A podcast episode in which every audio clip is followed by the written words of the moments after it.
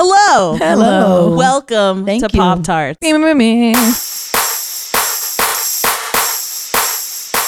It's subversion inside of subversion. I thought I invented homosexuality. That always had the bird nose. Like everybody's a little nuts now.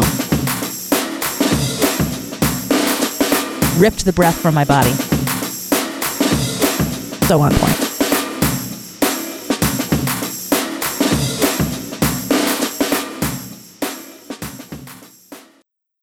I'm Emily Rems. I'm Callie Watt. We're both editors of Bust Magazine here in Brooklyn, New York. We love talking to each other about pop culture. We love talking to you about pop culture. And I'm Penny Arcade, in case you don't know, because I haven't been introduced. I'm the guest. Penny Arcade is the guest. I'm And- the stranger. We could not be more excited to have her here at Bust HQ. Our guest is a true downtown New York performance legend. International legend. That's right. Penny Arcade began her career as a teen actor in the 1960s at the avant garde Playhouse of the Ridiculous. She performed at La Mama and as one of Andy Warhol's factory superstars before establishing herself as queen of the underground performance art scene. First, I was the princess. Now the queen. Now the queen. as a writer, director, and performer, uh, feminism, intellectualism, and rebellion have always been at the forefront of her work. And when I was a teen in Virginia and a college student in Boston, I would read all about her shows in the Village Voice and in paper. I would read about bitch, dyke, fag, hag, whore. I would read about love, sex, and sanity. I would read about Mm. bad reputation. And I would dream about moving to the East Village. I would dream about meeting Penny Arcade one day. And that day has arrived. now. We're living it. And I'm so happy to have you here. Thank you so much for visiting us, Penny Arcade. You remind me of all those riot girls that were my fans who were 11 years old and like they were 11 years old in like 1993 and then like in 2000 and that was like the the the feminism that first time that I can identify with um I mean dare I say institutionalized feminism because while I've always been a feminist I just could not get with second wave feminism. I really um did not relate to it. Probably because I was working class and when Robin Morgan took me aside when I was 17 and tried to pull me into her into her feminist lair on East 6th Street she her explanation to me was well we don't want to be housewives. And me coming from an immigrant peasant working class single family immigrant Italian household I was like wow my mother would love to be a housewife. So my feminism didn't kind of click with second wave feminism. Mm-hmm. but then when I was doing Bitch Dyke Fag Hag Whore in Boston, Massachusetts in 1992, Tobi Vail, who was like, you know, one of the Heart Center Riot Girl originators in Olympia, became my crew. And she was very shy and she didn't really talk to me. And then the last, the, last show, the last night of the last show, she handed me a bunch of zines and whispered, we need you to come to Olympia and lead the Riot Girl Revolution. And I had no idea what she was talking about. And I went back to my hotel and I started reading these zines. And because I am preternaturally always a 14 year old girl, Mm-hmm. uh, my heart just rose. Like, I was like, oh my God, I understand this.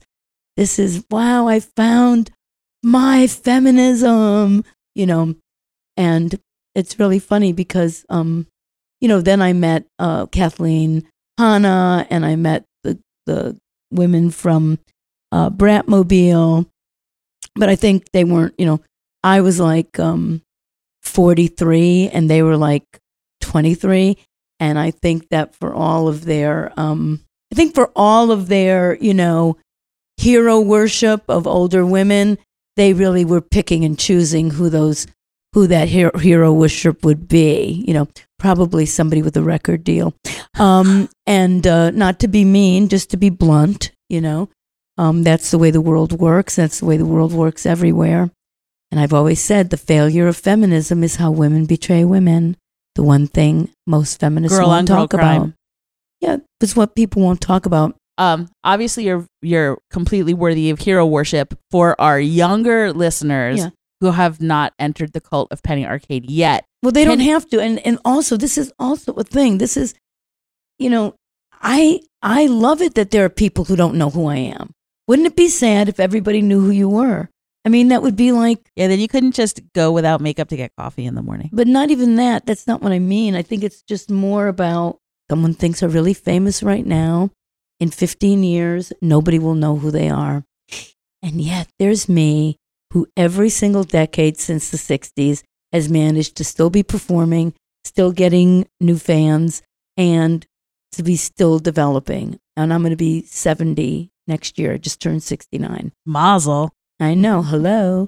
And I am in the youth of my old age. And one of the things that I know and I finally understood was that um, fame really wasn't the thing I wanted. You have to want fame to become famous. Really? Mhm. Yes, Okay. absolutely. It's got to be a very, it's a very specific thing. You have to want that because de- developing as an artist is a whole other thing. Mm. You know, It takes actual time and work and effort. Yeah, it's called the art. It, it, it's it, it. This is also for all of you listening who are not artists. I mean, because just becoming who you are takes time. It's the arc of development. You know, if you're 22 years old, or 32, or 42, or even 52 years old, and you're listening to this, that is not who you're going to be when you're Mhm. 70. You know, and it's it's all cumulative. It's cumulative. you came from Connecticut.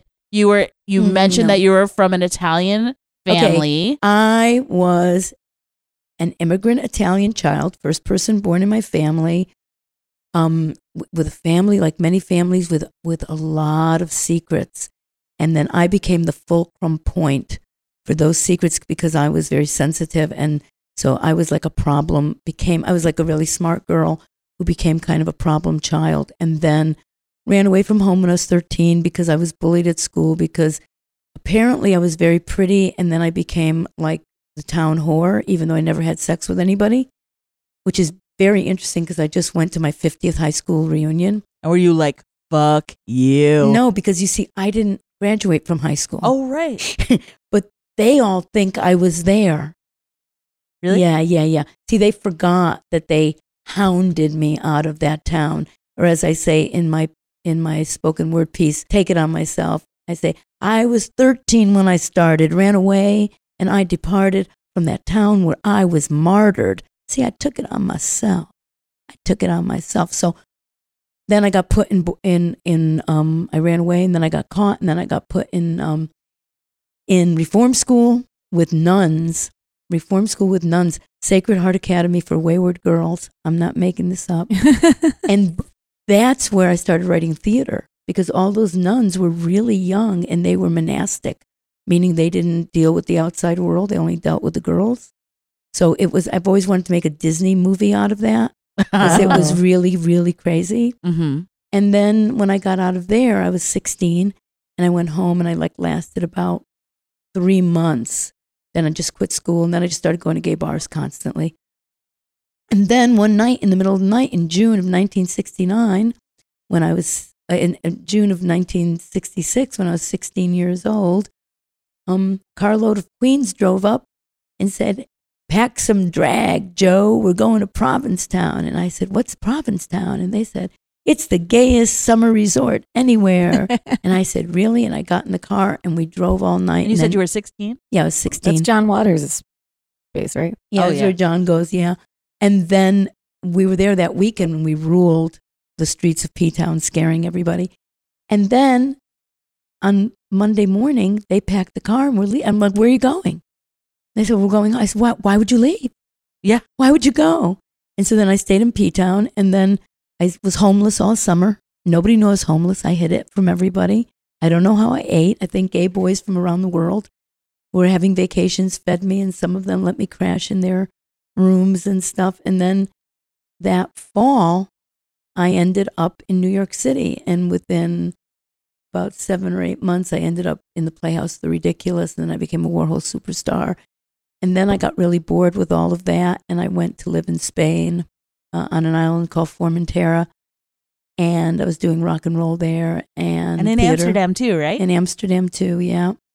And then um, I went to live in Maine, in the woods with no running water, and no electricity. I did that for about four years, and then I was running a theater in Maine, and then it was time to come back to New York. So then, when I was thirty, I came back to New York, and I started making my own work. And what is my own work? My own work is rock and roll theater, cultural criticism. You can dance to.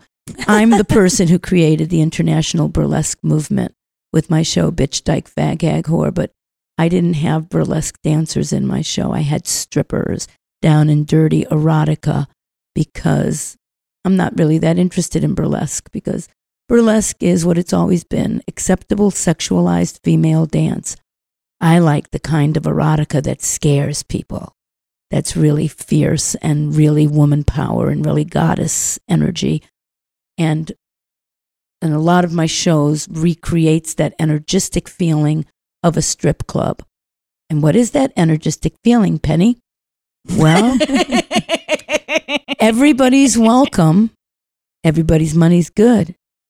That means anybody can go there. And that means it's friendly. So a Penny Arcade show always has two elements. It's really, really, really friendly and it feels really, really dangerous. and some of the the neo burlesque superstars that we're familiar with now, like Dirty Martini, Yeah, they all worked with me. came from your show. Well, they they all came to work with me when they were basically starting out, and I did something that no performer, other performer, does beside me, and that is I introduce everybody who works with me by name to the audience, so that the audience forms their own relationships with those people. So if we could backtrack just briefly, Yeah. um, to your Warhol superstar days, Yeah, you were in Women in Revolt, which is a hilarious and weird movie. it is You were in there with Candy Darling and Jackie Curtis and Holly Woodlawn. right. And that movie is so funny because it's a spoof of feminism. Well, the thing that's interesting about it is that Andy and Paul Morrissey, more more Andy. Now you have to remember this is after he was shot 1971. by well yeah but it wasn't shot it was it was shot in 1970 you know andy had just 1968 andy had been shot you know by valerie solanas who was Mhm. a feminist and a man-hating feminist so paul really is a super right-wing kind of person I Oh, didn't realize that. yeah always has been yeah yeah he, he's the kind of person when he saw me reading the new york times said what does that commie rag have to say now Oh my god. I didn't know that about him. yeah, That's so yeah, weird. Yeah, yeah, it's really pretty funny. And so, what they thought they were doing by casting Holly, Jackie, and Candy in the lead roles was to make fun and demean feminism.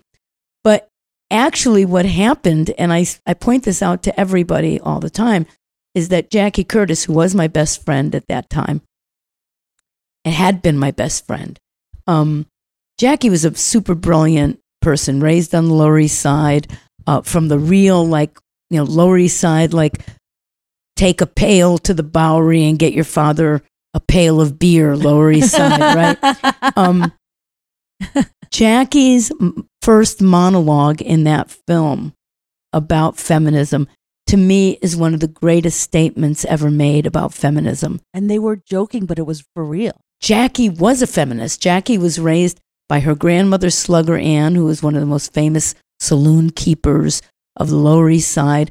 Both her mothers were taxi dancers, you know, 10, 10 cents a dance ladies, you know, just short of turning tricks, you know. Um, Jackie was raised in, in a very female centric household, and Jackie loved women, and Jackie understood feminism.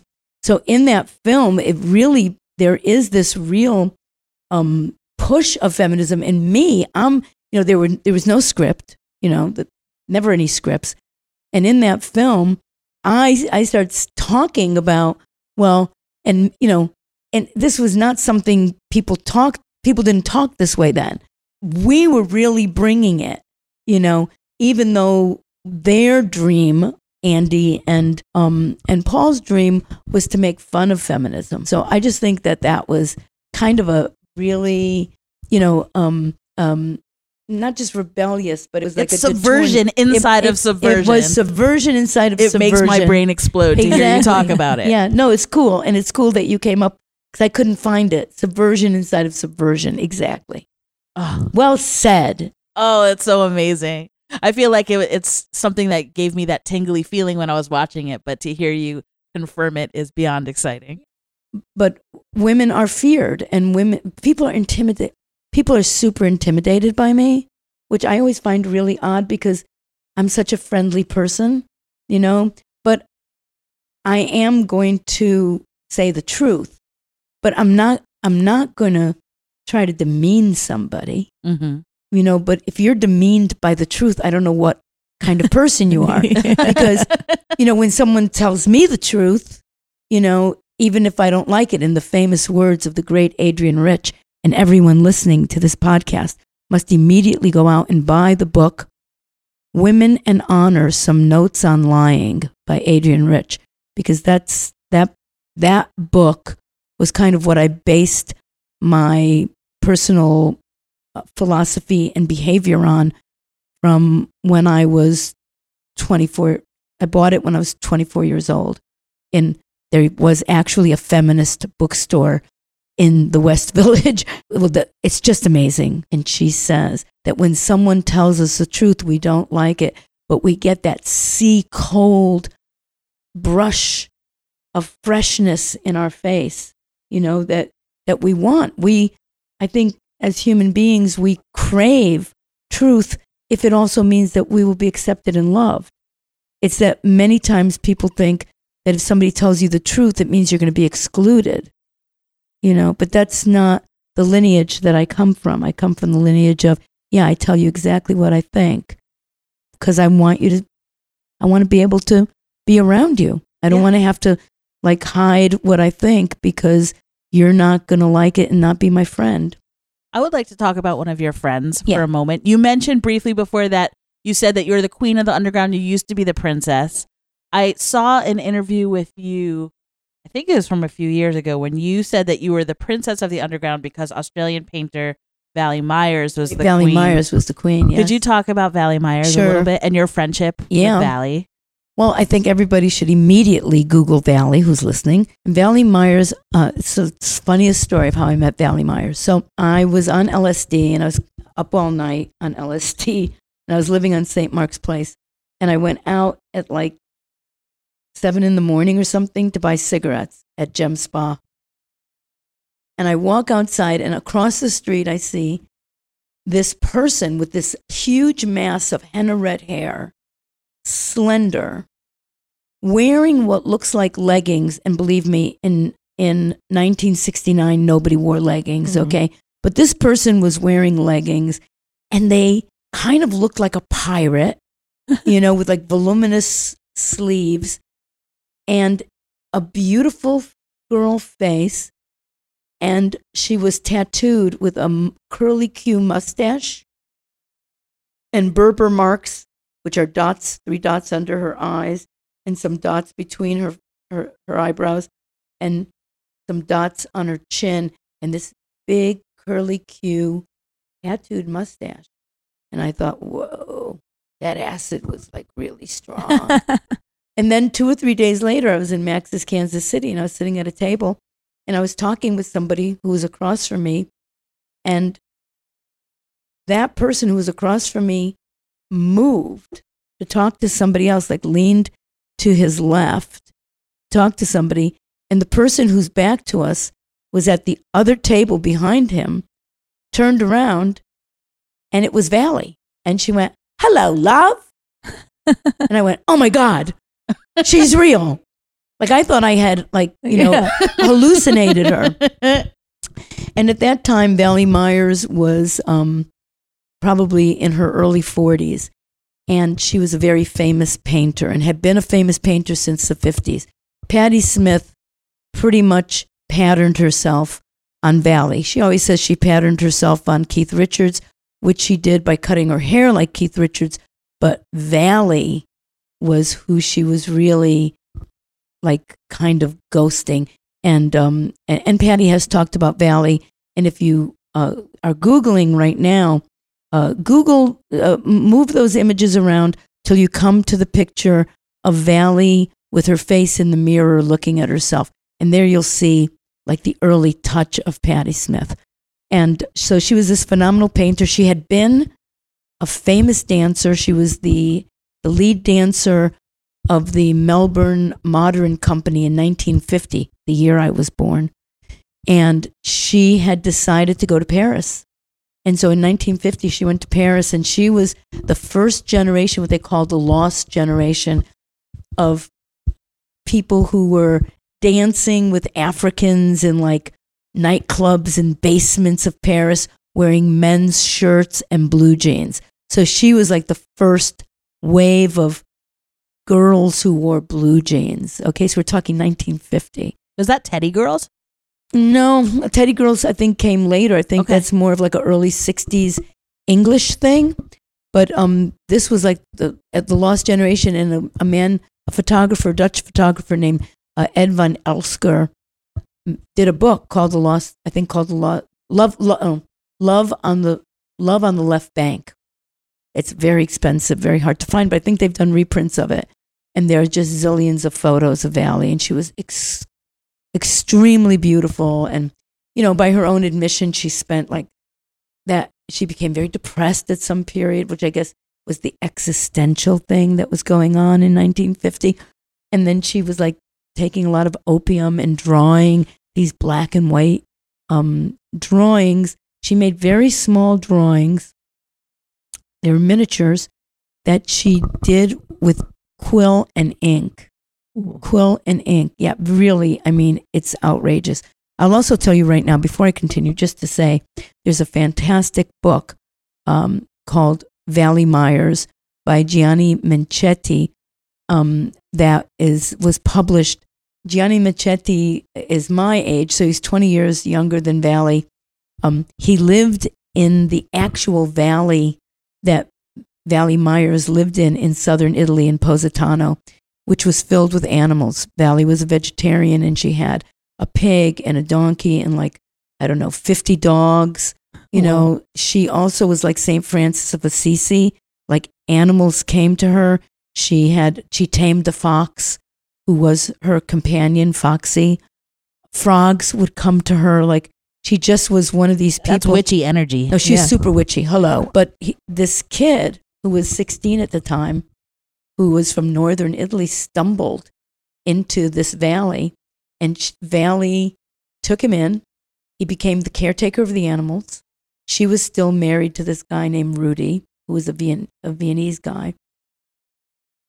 And then slowly, Rudy was out of the picture. She became lovers with Gianni and they lived in this pavilion which had been like from the maybe 1700s that was this pavilion like a hunter's pavilion where noblemen would go out hunting and then maybe it would rain so they'd take shelter in this little pavilion no ele- they had electricity they had no heat and it was a valley that opened up to the sea Mhm. it's quite an extraordinary place. Anyways, Gianni memorized everything Vali said. His his raison d'etre was to be this receptacle container of Vali's history and philosophy. And he remembered it all. He learned how to speak English from her reading, you know, um, poems to him, you know, from Yeats. And like, you know, she, she knew these poems by heart. And I mean, she was this extraordinary creature painting by candlelight with a quill and ink, these incredibly intricate paintings that are so very beautiful, which you can actually get because there are some people who are trying to keep Vali's work and name alive. And Vali made a lot of prints at two, during two different periods of her life. And if you go on eBay and you type in Vali Myers, you can get one of those original runs of prints for like 150 bucks or something. Oh. I'm serious. It's unbelievable. Do it. And you'll be supporting Vali's memory and people trying to, you know, keep her her archive together. So Vali was in by 1951. We're going a little bit back here. So she was uh, featured. Her her drawings, these very dark drawings, were featured in the Paris Review. So George Plimpton, who was the editor of, of the Paris Review, was always a huge uh, supporter of hers. And when she, when I met her, which is when Patti Smith met her, which was in 1969, she had come to do a big show in New York and sell her paintings, which at that time sold for like thirty thousand dollars. And um, Vali Myers is the person who tattooed the lightning bolt on Patti Smith's knee. there you go for a little extra information. Legendary. Another thing that I wanted to ask you about is something that I feel like we may have in common is Mm. that c- pop culturally, I was raised by gay men, Yeah. and they they made sure that I knew what the good stuff was in life, in this life. And I know that I wouldn't be working at Bust Magazine without them. Um, can you talk a little bit about how um, your sensibilities were shaped by the gay men Yeah. in your early life? Well, I think that the first thing is that um, where everything that made me wrong in the real world made me right in the gay world. So every aspect of me, the fact that I was outspoken, that I had an opinion, that I was um, uh, drawn, you know, to beauty, to art, to culture. You know, this was not like the main thing in in the factory town that I grew up of of New Britain, Connecticut. Um, which is really funny, like going back to my high school reunion that I went to last year, because, you know, all of these people, like, they're all, you know, they're grandparents, you know, people I went to junior high school with. They don't remember anything that happened to me. They don't remember how horrible my life was and how, you know, boys drove by in cars and screamed, you know, the um, that I was a whore and how they stopped my my nine year old brother on his way home from elementary school and said, I want to fuck your sister. And, you know, I mean, I lived a very, very, my, my 13th year was a year of extraordinary brutality. And, um, and, and then would laid the groundwork where then when I was 16, I was raped. And then, then I was raped like five times as a runaway because as a runaway, you have no one to appeal to. Like you're, you know, you're you're there. You're it's you know there's danger and and and you don't know how to navigate. Those rapes did not define me. Hmm. I'd never allowed anyone to define me, and that is the strength of it all. Um, Debbie Harry, who's an extraordinary person and is a friend, she, she's just published her um, memoir. Mm-hmm. and one of the things that people had a great deal of trouble in her memoir, I introduced her book at her book party um, at town hall last week, two weeks ago, and people had a problem because she, in in the book right away at, near the beginning, she tells the story of um, that they were held up by this person, broke in and um, raped her, and then stole all the guitars. And in the story, she said, "Yeah, it was really a drag, but." The thing she was really upset about was that all the musical instruments were gone. And people had a problem with that because in this Me Too world, she's supposed to be a victim, Mm-hmm. you know? And like I always say, I was never a victim. I was a target. Mm. A target is very different from being a victim. And um, I have huge issues um, with with the direction the Me Too movement went into. Uh, because originally, when it started, I was like, "Oh wow, okay, now we're finally going to talk about this stuff that I've talked about in my work a lot." I- I was going to bring that up as well. The fact that you're, if you have a personal brand, it's that you always tell the truth. Yeah, And so I would think that the Me Too movement and all of these women and mass telling their truth would resonate with you as It sort of a foremother it of it. it. did resonate with me until it was hijacked by a small group of people, women, who wanted to say that somebody looking down your blouse as they walk by you on the subway is rape. And I'm sorry, as somebody who's been raped with a gun in my mouth and other places, I can tell you somebody looking down your blouse on a bus or a subway is not rape. You know, as in, in my show Bad Reputation, I talked about it that as a child, I was told that if I was raped, I would have no value. I mean, this was before I even knew that I had a body that could be entered, right? The nuns told me the same thing that if I was if I was raped, I could never be made whole again. Then the feminists of the second wave feminists of the 60s told me the same thing that if I had been raped, I was absolutely damaged and could never be made whole again. Crap. It's not true. I want to stand for that. I want to stand for that for women who've been raped. Let's go back. Let's go back to what we were, were just talking about. So, Yeah, we. I was asking about the gay men who. oh, the gay men. Yes. Okay. you. So, what happened with the gay men was that um, I thought I invented homosexuality. right? Because I've always been bisexual since I was like five years old. I, nobody told me about homosexuality. I imagined it within myself, first about girls, and then I kind of had that thought about boys. Like, I bet boys like boys too, you know? So then when I, when I, when I met my first gay person, who was a man named Larry Biscano, actually, I'm doing a show about it called Old Queen. oh, Yes, you would like this. The opening monologue says, When I was 14, 15, 16 years old, hanging out in the gay bars of Hartford, Connecticut, Boston, Massachusetts, Providence, Rhode Island, Provincetown, New York City, my goal every night was to get to sit at the table with the old queens, a very difficult invitation to get for a teenage girl when the word fag hag was only a pejorative, only a put down, fruit flies, the delusional, unwanted women who troll for love among gay men. But the old queens recognized me because of my curiosity, because of my wit, because of my acceptance of their superiority to me. The gay men knew everything that I wanted to know. They understood everything about the human condition, something that baffled me, and I needed the I needed the oh god, I'm forgetting the monologue. I needed the understanding that lay beneath their barbed comments. The old queens did not tolerate banality or mediocrity, and theirs was a fierce and unapologetic intelligence and wit.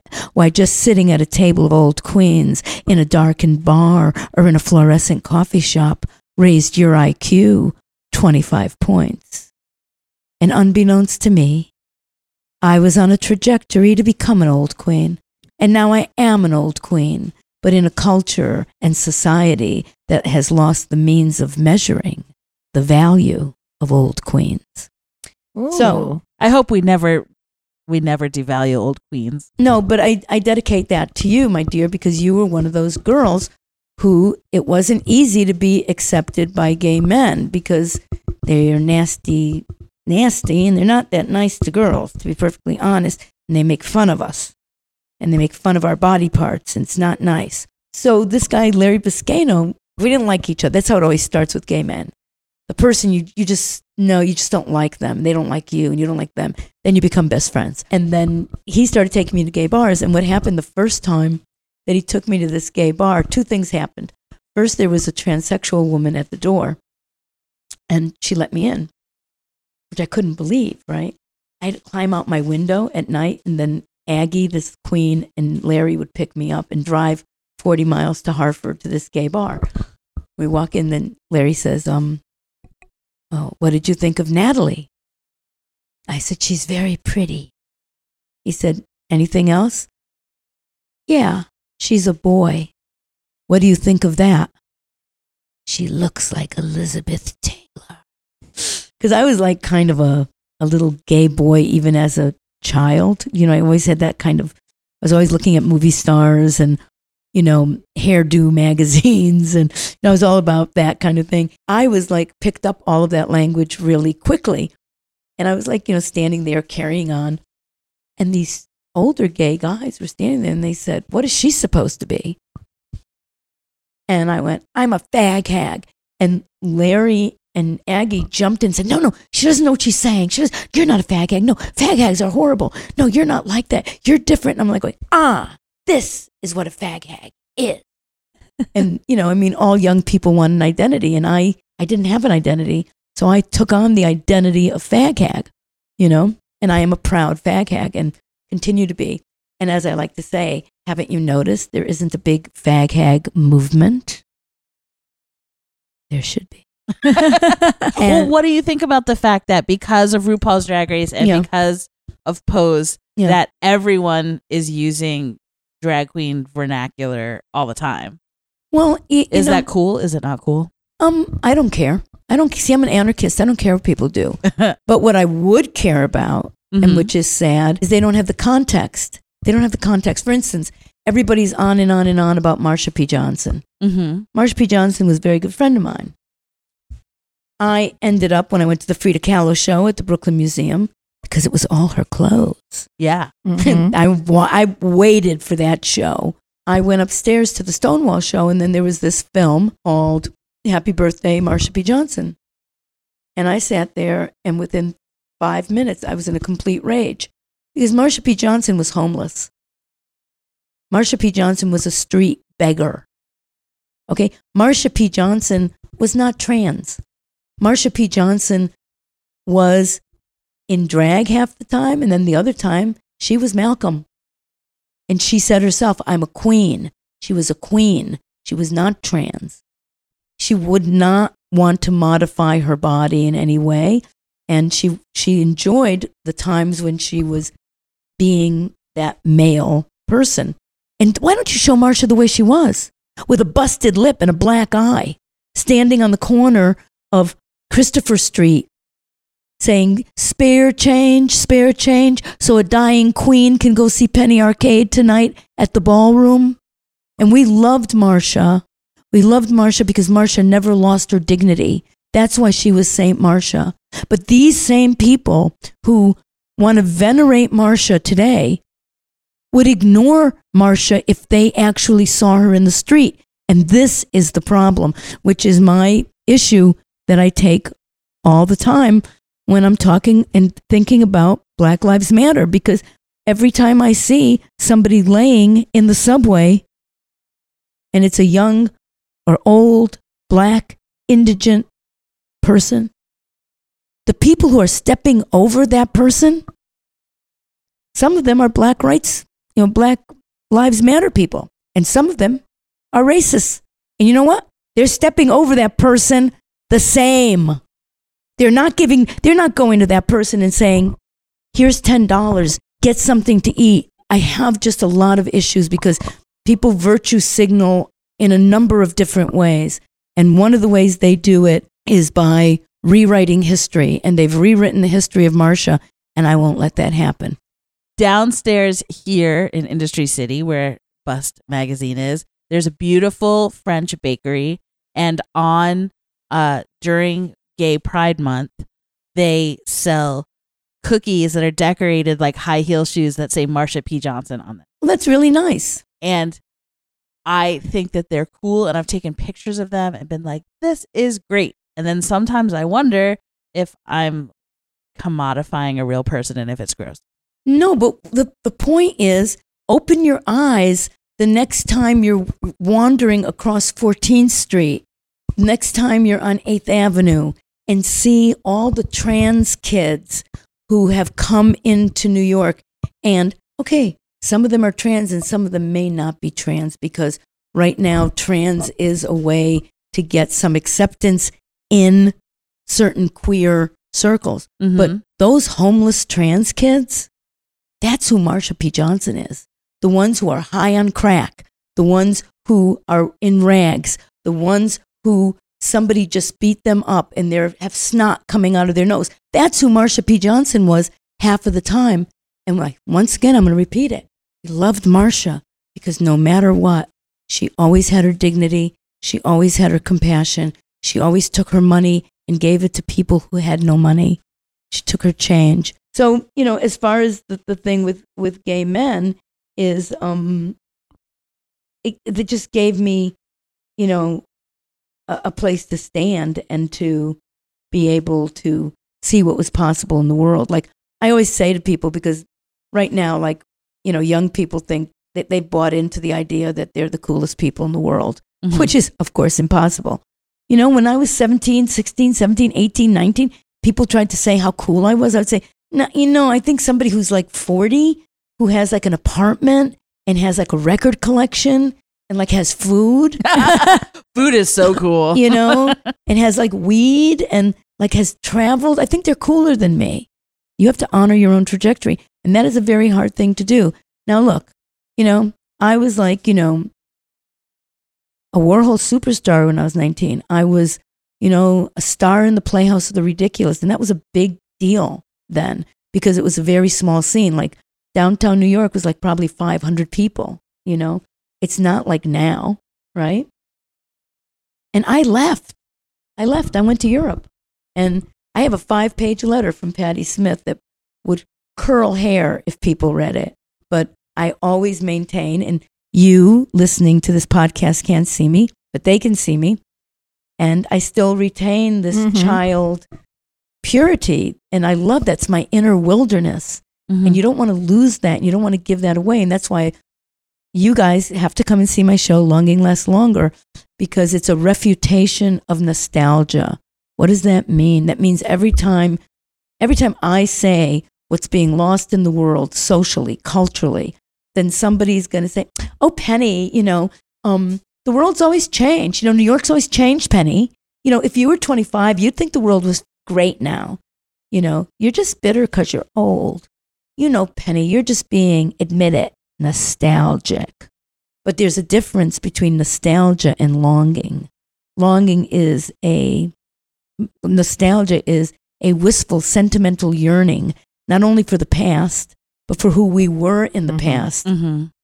One of the ways nostalgia functions is it protects us from feeling the reality of who we actually grow up to be, the reality of what we settle for. Longing is a persistent sense of loss that attaches to ourselves, our history, our values, our desires, desires that are not material. Long, nostalgia is connected to the past, but all of us, everyone listening, we will all long into the future. Longing lasts longer. So sometimes people come to the show and they think that the show is a critique of young people. Some of you may be listening right now and thinking, Penny Arcade doesn't like young people, because that's like the default shallow interpretation. No, my problem is about what is being done to young people. Young people are having their youth stolen from them and they don't even know it. Like you're being told, oh, if you know, if you're not successful by the time you're 25, you're screwed. That is bullshit. Because to go back to why I went to Amsterdam, yeah, I'm not somebody who was going to be all that by 25. Patti was. Patti was all that by 25. And what we celebrate in Patti pretty much is who Patti was when she was 25. You know, and Gay Gesund, I think Patti, you know, Patti was one of the most remarkable people I ever met at that time before she became, you know, famous. You know, fame changes people, you know, it changes things, you know. You know, some people, Fran Lebowitz has talked about this. Some writers can only write young books. Mm-hmm. Right. They can only write when they're they young things, you know? And then you must, person in the bedroom listening to the podcast, you must honor your own trajectory. You can't compare yourself to other people. You see, this is the beauty. The true beauty is we are in competition with no one. No one. If you are completely yourself, this was the whole foundation of Bust.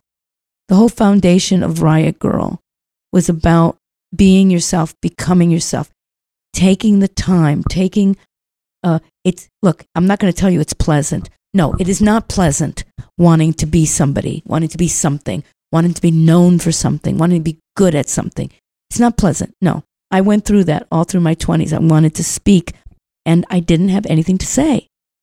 And then, lo and behold, I turned 34 and had so much to say and have been saying it ever since and continually find new things to say. And I'm 69, long after many people have stopped doing anything.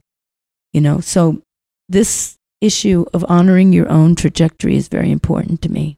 I saw you a few years ago and you were performing live in Tompkins Square Park I was? in the day. Yeah. It was either for the Howl Festival Oh, for the Howl Festival. or probably. for like there was like a festival to remember the Tompkins Square riots. It was- Yeah, yeah, they're probably that. Well, something. I mean, or a bunch of anarchists. yeah. You know, I I, I never say no. There were anarchists definitely involved. And do you know the artist, the mosaic artist Jim Powers? I adore Jim Powers. so you were on the stage.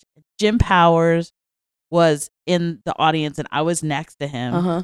And I really did get the sense that you two know each other. Yeah. but you were doing a um a monologue that was ironic Yeah. where you were saying like get rid of all these buildings they're ugly they should all be multi-million dollar condos i want all of these buildings to be multi-million dollars Oh, dollar condos right now and jim powers freaking out he was screaming no no like as Yeah. if you were torturing him Yeah, what I was. and he was like he wasn't he didn't seem happy he literally seemed I'm like he sure he was was in agony Well, you know, the thing is that, you know, um, what can I say? The other day on Facebook, you know, so I, was, I, I was talking about people who just spent the past 25 years snorting Coke, obsessed with celebrity and fashion, are now like social justice warriors, like in one year, you know,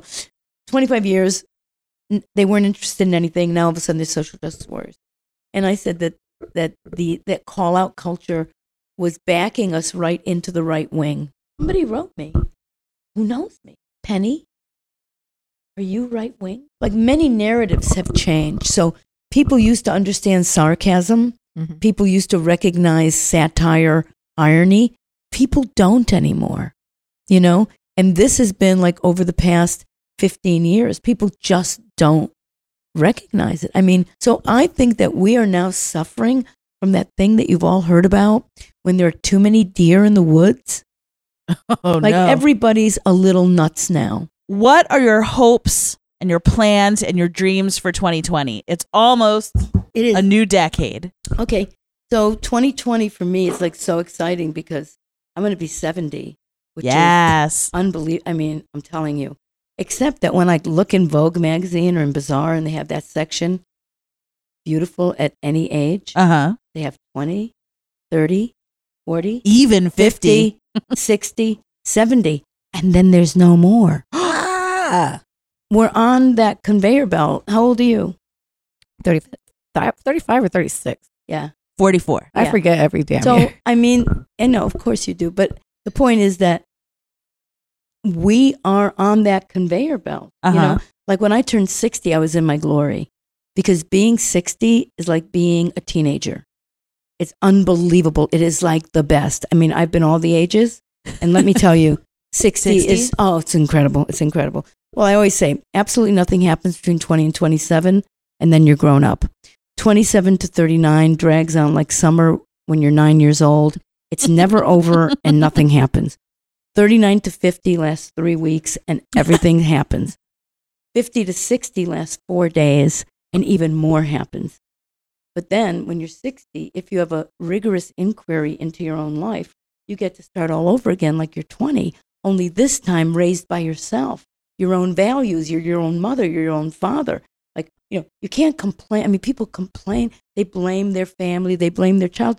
By the time you're 50 years old, you cannot blame. You created the life you're living. You cannot blame your past. You can't blame anything. You know, life is life is really sh- it's long and it's short. That's the this the cruel it's the long and short of it Yeah. That's the it, of it, it's yeah. the it's the cruel reality of it. But um, there's no way that we can accomplish and be and become everything that we want in one lifetime. It's too short. I mean, look at an olive tree. Olive trees give fruit for two thousand years. You know, that's like twenty times the length of a human lifetime, right? It's an incredible thing. You have fewer responsibilities. You're no longer trying to win anybody over or, you know, you know what I mean? You've you're probably not that boy crazy or girl crazy as you were, you know, everything kind of because as I say in Longing Lasts Longer, eventually your biology will drop you as it drops us all. But at that point, you will have the unprecedented opportunity to rule your own life instead of being run by your hormones. Unfortunately, by the time most people are 50, so disappointed by what they thought life was supposed to be, by what was advertised to them, that they just give up, missing all the fun. So it's super great to be this age. Um, but, you know, I lived through the AIDS epidemic. 300 friends of mine died from AIDS. I am not going to be so crass and ungrateful and disrespectful to all those people who died to like complain about being alive and being older. You know, that's not going to happen. But it's also such an adventure, right? So it's very important to learn how to be old, which is my game right now. Happiness is a decision you make. Okay. It's not magic. It's not like some people are happy. Okay. Go out and look at kids playing. They're happy for no reason. You make a decision to be happy. I'm even happy when I'm miserable. So I have three work in progress shows that I'm doing.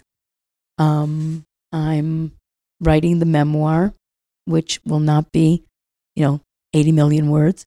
Um, and it's not in like, because it's not in chronological order because I'm that person that I just have to say everything or else I'm not telling the truth or whatever. Um, I'm doing that. I have the three shows. I'm traveling a lot, but mostly I'm being happy. Penny Arcade, you're the greatest. Thank you. I'm so happy that you are here. We're going to take the briefest of breaks. yes. And when we come back, we're going to ask you, Yeah. you're going to ask Callie, Yeah. Callie's going to Can't ask wait. me, Yeah. what you Watching. watching. Hey, podcast fans. Did you know that the best place to listen to your favorite shows ad free is Stitcher Premium? They've got Conan O'Brien Needs a Friend, My Favorite Murder, Wolverine The Lost Trail, Bitch Sesh, The Fantasy Footballers, Science Rules with Bill Nye, and more, all without commercial interruptions. And we can hook you up with a sweet deal. To get one month free, go to stitcher.com slash premium and use promo code Pop-Tarts. That's stitcher.com slash premium, promo code Pop-Tarts. Before we get back to the show, I want to tell you about our new sponsor, Wolfie Vibes Publicity. If you're working on a new project and find yourself in need of a kick ass publicist who communicates well and works tirelessly to get you the coverage you're after, consider going to Wolfie Vibes Publicity. Wolfie Vibes Publicity is a female owned and operated boutique PR firm that will get you where you need to be, and you'll even have fun in the process. Get in touch via wolfievibespublicity.com for details and quotes, and tell them that Pop Tart sent you. Uh, essentially, I started it because every female comedian I know was amazing and hardworking and hilarious, and I knew would make great podcasts. And every male comedian I know already had a podcast and was doing their own thing. Hi, I'm Kate Moldenhauer, the founder of More Banana Podcasts, a comedy podcast network entirely produced, hosted, and led by women. We have shows about politics, Hey, everybody. Welcome to Let's Get Civical. When the Supreme Court puts stuff on their calendar, they use the word docket. So their Google Calendar is a docket. Is a docket. So technically, I have a docket. You have a docket. We all have we all have a docket. Sex. Welcome to my vagina. I'm Jesse Karen. This is Rebecca Frank. What were ancient Greek dildos made of, Jesse? They were made of padded leather and, yep, anointed with olive oil. Yep. Scams.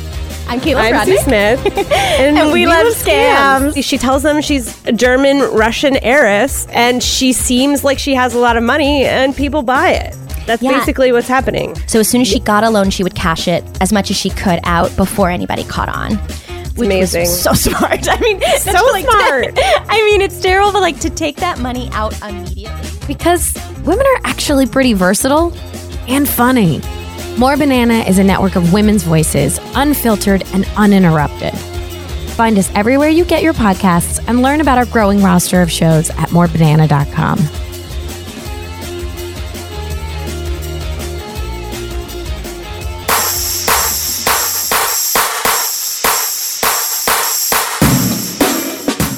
And we're back. Hello. We're back. Penny Arcade, I want to know what you're watching. And when I say what you're watching, it's a broad question Yeah. talking about books, Yeah. movies, television, music, music videos, podcasts. If it is pop cultural and you are consuming it, we want to know about it. What you watching? Well, right now I'm watching Baby on uh, Net. I think it's on Netflix. It's an Italian. Um, it's dubbed in English, Uh-huh. and it's about teenage prostitutes, rich girl pros- teenage prostitutes in Rome. Wow. I'm also listening to a uh, an audiobook when when Venice ruled the seas because I'm going to Venice at the end of the month. Oh, nice. Yeah, and so this whole history of Venice when it was a superpower, and it's really truly Venice takes my breath away. I was only there one time, but Yeah. it literally ripped the breath from my body. Yeah, it's such an amazing place, and I kind of now think of it as the because it's it's all about decay, Mm. you know. And I It's real goth. it's very goth, and I keep thinking it's like the it's the East Village of Italy. That's kind of what I decided, and I'm I'm excited that I'm going to be there in November when there's like less tourists there, Mm, yeah. and then also that I'm um, a couple of friends of friends who live there who are really from there, which is very rare because apparently, um, like there's only like can't remember, but it's a really strange number, but I think it's something like only eighty five thousand people live there, and every everything else is is tourism, like what's happening to New York, Mhm. like what's happening to Manhattan. Um, what else? I'm, I'm reading a bunch of books. I'm reading a book on the plague. Oh, Yeah, The Black Death. That's a really interesting book. Um, I'm reading another book about Venice. Uh, that's kind of uh, an exploration of the architecture, you know. So I'm kind of getting primed for that, and like how to like walk the back streets and all of that. Um, I'm always reading Jean Rhys, G J E A N Rhys, R H Y S S S, maybe just one S. Go and get Jean Rhys. If I had read Jean Rhys when I was 18, I would have been a writer immediately, I think. Um, I always try to watch murder. I have Mhm. pretty severe PTSD from the rapes that happened to me and from being homeless as a teenager a lot. So I know most people would like devote their life to getting rid of their PTSD, but there were so many other things I wanted to do. So I just kind of deal with my PTSD by I leave a light on in the living room. I take the 300 pound kitchen island, push it in front of the door, and then I just murder myself to sleep, watching different serial murderers and staying on top of it. You know, um, I watched that Ted Bundy Mhm. murder thing. Okay, now you tell me what you're listening to. Well, let's do Callie Okay, next. Callie. All right, I'm gonna keep it short. We do it. You should have written me and told me because you have you got to write it out. I hate you two. um, well, Dragula's back. Dragula. That's a a drag Mm, show, but with horror special effects. Mm. It's awesome. yeah, so it's like really cheesy. No, it's like it- bloody and horrific. It's really what did you say? good. You said horror special effects horror. makeup. So it's like I thought you said poor special Oh, effects. Oh no, it's yeah, like- horror. really Yeah. good. So my critique of this year is there's none as good as last year. Last year there was like this one. I can't remember the name of the one. She had like made this circle that had like a face that Mhm. was stretched on it, and then she pulled it off, and it was like Oh yeah, yeah. it looked like she took her whole face off. yeah. There was some really good stuff in the last one, and then there was one that always wore this like burlap sack Mm. on their face. And so you can watch the season three uh, on Daily Motion.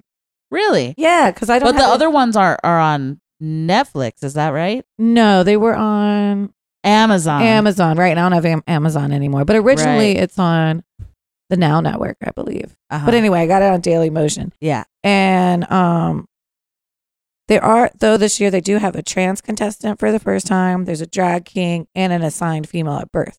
Okay. So they really shook it up with the Work.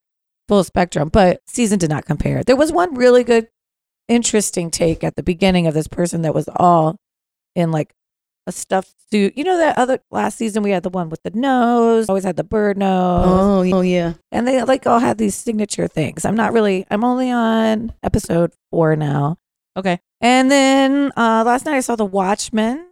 It's on HBO. It was amazing. Oh really? Yeah, I don't follow comic books at Yeah. all, and I'm not a superhero Yeah. movie person, so Yeah. I was a little miffed when my husband wanted to put it on last night. But then I got fucking hooked so fast. I was a little lost at the time jump because it's based on a comic that came out came out in the nine in 1986, and was based in like current time, but a different. It's like current time, but a different America. So it's Mhm. like parallel time, but everything is different. Right. And in this one, it starts out with um like white supremacy is totally rampant. And it starts off with a flashback of the Tulsa massacre of 1921. Wow. And so then I was reading today that a lot of people did not even know that that was a real event. They thought it was just for Just made for this. yeah. show. So Wow. then people got a real hit of history right there, Yeah. which I thought was amazing. Um, proud to say that my school taught me what the fuck happened then, so I Right. wasn't in the dark. But where did you grow up? I grew up in uh, Northern Virginia. Oh. We're It just around- happened, yeah. just worked out. But like you that. didn't know each other. No. Oh wow. Um. So then, in it, the, it, the main character is played by Regina King. She's so fucking good. I'm still a little confused because I only saw the first episode and I have no concept of these characters, and they don't really introduce them. They just kind of throw them at you, Yeah. and all the cops wear masks. And but basically, I was hooked from the jump because the storytelling is so on point. Eat. So I'm in for the next. Never thought I'd like a superhero thing, Great. but I'm here for it. Yeah, you're What making me you want to watch it. I'm so glad that you asked. Um, I am living for Law and Order SVU this season. I haven't Um, seen it yet. I haven't seen it yet. Has it started? It has started. It's How can that be? I believe, four I'm episodes so far. Oh God, I'm gonna you watch have them all Hulu, tonight. You could go back. Um, I love Law and Order SVU so much. Mhm. Um, for those of you who do not know, Mariska Hargitay is on the cover of the current Yeah. issue of Bust. I did the interview with her. It was amazing. She was iconic. And when I was doing that interview with her, she was saying that for this like landmark 21st season, they're now the longest running drama in television yeah, history they are. that she is able to do things as an executive producer who is dic- like helping to shape the show. She's able to do a lot of things that she has wanted to do in the Oh. past, but was not able to do before. And she wasn't able to tell me specifics at the time. Right. Can you tell and now? now I'm seeing it unfold. Yeah, but it's always been. I mean, the past ten years have always been really progressive. They've been progressive. However, I was not a fan of the last season. Like, even when it's not good, it's good. Yeah, But last season, this dude, um, Philip Winchester, was playing ADA Stone. Oh yeah, And it was like, Yeah. ugh. yeah, yeah. Like he was like this dude who was like he, he was a drag. he was such a drag and he was like having just like these very tacky like threesomes when he wasn't prosecuting rapists and it was like very weird and off brand. yeah, and but he, but he was, he was, he was, not a good actor. and well, he was also not well. I mean, his character was like a very deeply damaged. Yes. And, then when his sister got blown up, or it was um schmaltzy. yeah, Um and it, it was not my favorite season, but they he's gone. Bye-bye. oh, and and uh now instead Carisi is in the ADA's office, oh which really? is exciting. Oh, he fine. I Love love that. Carisi. Uh-huh. And um they tackled Weinstein right off the bat. Really? Like they the most recent episode that I loved so much um had to I do wait to go home. with the um with the restrictive abortion laws being enacted in the middle of America. They have this whole art this whole plot where a teenage girl from I believe it's Ohio gets on a bus to New York City to get an abortion because she can't get Right. an abortion from a rape Right. um in her town where she lives. Right. And so it's really this amazing case that really goes into like it's very explicitly feminist, very Yeah. specific about what the world And what would the look issue like pro, yeah. uh, if Mm. Roe v. Wade is overturned and what the erosion of our reproductive rights, even with Roe v. Wade right still now, in place, right now, seven, what seven it's doing states. to women right now. Yeah. So, like, Wow. this is what Mariska Hargitay was signaling to me. I know for a fact that she is like getting that explicitly Yeah. feminist agenda out there in a way that is going to change hearts and minds in America. She's one of the most popular television stars Oh, definitely. out She's there, amazing. and I she is her. doing the work, and I'm here for it, and I love it. Um, I've been watching a bunch of music videos that are really good. Oh. Um, my bangers du jour are Madame Gandhi's new Love video for. Top Knot Turn Up, another song that is specifically and explicitly feminist, and you could dance to it all night long. I She's an fucking love her. amazing percussionist. Uh-huh. Love everything about Madam Gandhi. Yeah. Missy Elliott has a new video Yeah. out. She just dropped Yep. for Drip Demeanor. I did not see. I, I mean, I saw the video, but I didn't see any press on that at all. I know she's just like here. And this video came out a little earlier this year, but I just caught up with it this week. Is Rapsody's video for Ibtihaj, I don't know if I've seen that one, which but I is the one with love her. D'Angelo and GZA, and it's so good. She's amazing. Um, the last thing I want to tell you is I saw a live music show that was great. How was it? My very favorite queer country band, Karen and the Sorrows, had a record release party in Brooklyn for their new album, Guaranteed Broken Heart, and it is great. Queer country music is here, people. Yeah. It's here to stay. And they had this unbelievably mind blowing band open for them called the Ebony Hillbillies. I did not know that black queer country was a thing. And it wow. exists. I didn't. Well, yeah. Is it? Wow. Well, it is. And I they mean, are you the have- last You have a African American. little- Who's little whatever? Oh, oh yeah, uh, Old Town Road. Yeah, the Right. Yeah. Absolutely. the man that Beth. But this band is known as the last African American string band in America. Oh. There there are people Callie and I's age all the way up through people possibly in their 80s Yeah. in this band. They have banjos and upright bass and violins Where are they and from? Yeah. they're kind of culled from all over, but I think the lead person is from Harlem slash Queens, but they're from all around. There's amazing trio of women who sing sometimes backup and they, they play washboards and That sounds so. They awesome. have- Where, where, I mean, they play live. yes, Where? They started out busking in New York City and Yeah. they've gone all the way to Carnegie Hall. Yeah. So what I've been watching is actually what I've been listening to, and mm. that is what I've been watching. awesome. Well, I want to thank first and foremost the legendary Penny Arcade. Thank you Thank so you. much for it's being so much here. fun to be here. It's been quite quite wild I know. and exciting. I also want to thank our producers Kate Moldenauer and Jesse Karen at More Banana Productions, our luscious audio engineer Logan Del Fuego. Muy caliente, Logan. And also to our girl gang at Bust Magazine, who's actually here tonight while we're recording because we're on Creeping deadline. along. Woo! Uh, you can find me on Twitter at Emily Rems and on the gram at Rems Emily because someone took my name on the gram. You Really? can believe it. Yeah, so weird. You can email us both. I am at emilyrems at bust.com. Callie W at bus.com. And where and can you can find you? I because everybody can write me because I love people writing me. It's you can write me to my personal email, mspennyarcade at gmail. Ms. like feminism like we're hoping, ms pennyarcade at gmail. And you can follow me on Twitter. It's Penny Arcade NYC. Instagram is Penny Arcade Forever. Is- Oh, Facebook. You can go on my Facebook page, which I run like a magazine, which is Penny Arcade Superstar. I come by it honestly. I love it. And you can learn more about this show at bust.com slash Pop Tarts. Finally, please rate and review this podcast on Apple Podcasts. If you give us a five star rating and give us a nice review, and then write to Callie or I and say, hey, here's my screen name, here's the review that I just gave you, we might just give you a subscription to Bust Magazine. Just like Wow. that. It's that easy, people. That's pandering. Avail, avail pander. yourself of this opportunity. Wow, opportunity. this is like real pandering. it helps us get the word out. We super well, I'm going to super. appreciate I'm going to really promote it. Thank Yes. Until next time. Until next time. Mwah.